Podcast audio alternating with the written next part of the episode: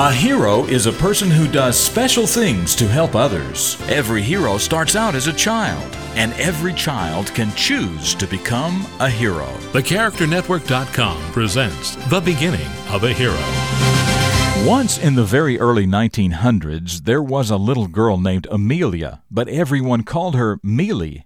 She and her younger sister were very adventurous. They also loved horses, and they loved reading. Almost every night they would read aloud to each other. Naturally, their favorite book was Black Beauty, and they read it many times. When Meely got old enough, she started working at a hospital in Canada.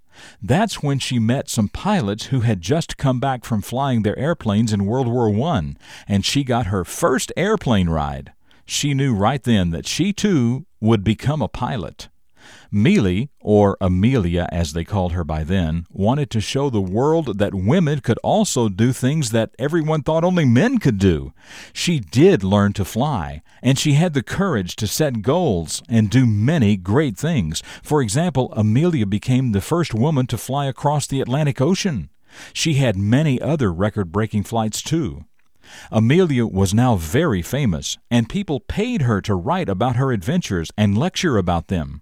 Her last big adventure started in the spring of 1937.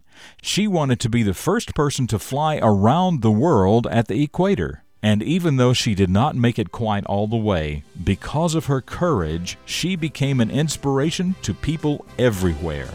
And for that, Amelia Earhart became a hero. I'm Jim Lord. That's what I know about the beginning of this hero, and I know that you can become a hero too.